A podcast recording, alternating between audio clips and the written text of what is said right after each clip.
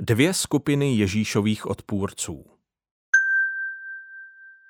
Když to uslyšel král Herodes, znepokojil se a s ním celý Jeruzalém. Matouš 2.3 Ježíš znepokojuje lidi, kteří jej odmítnou uctívat.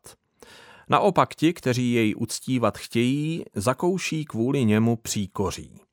A přestože to pravděpodobně není Matoušova hlavní myšlenka, nemůžeme se jí v jeho evangeliu vyhnout. Tento příběh popisuje dvě skupiny lidí, kteří Ježíše nechtějí oslavit jako mesiáše. První skupinu tvoří lidé, které Ježíš vůbec nezajímá. Je pro ně ničím. V čele těchto lidí jsou velekněží a učitelé zákona.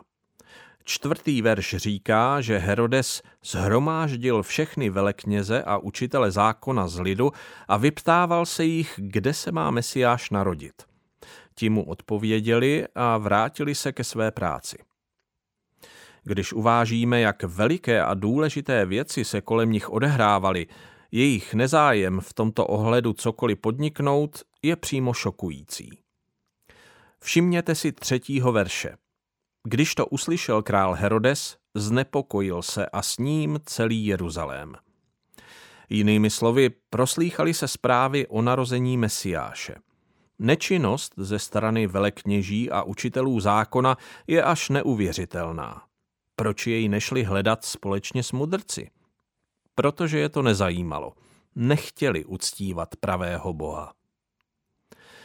Druhou skupinu, která se nechce poklonit Ježíši, tvoří lidé, kteří se jim cítí ohroženi. V tomto případě Herodes. Má velký strach.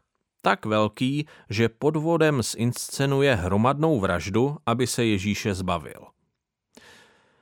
Ti, které to nezajímá a ti, kteří projevují nepřátelství.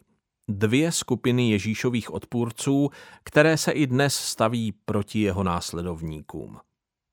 Nepatříte k jedné z nich?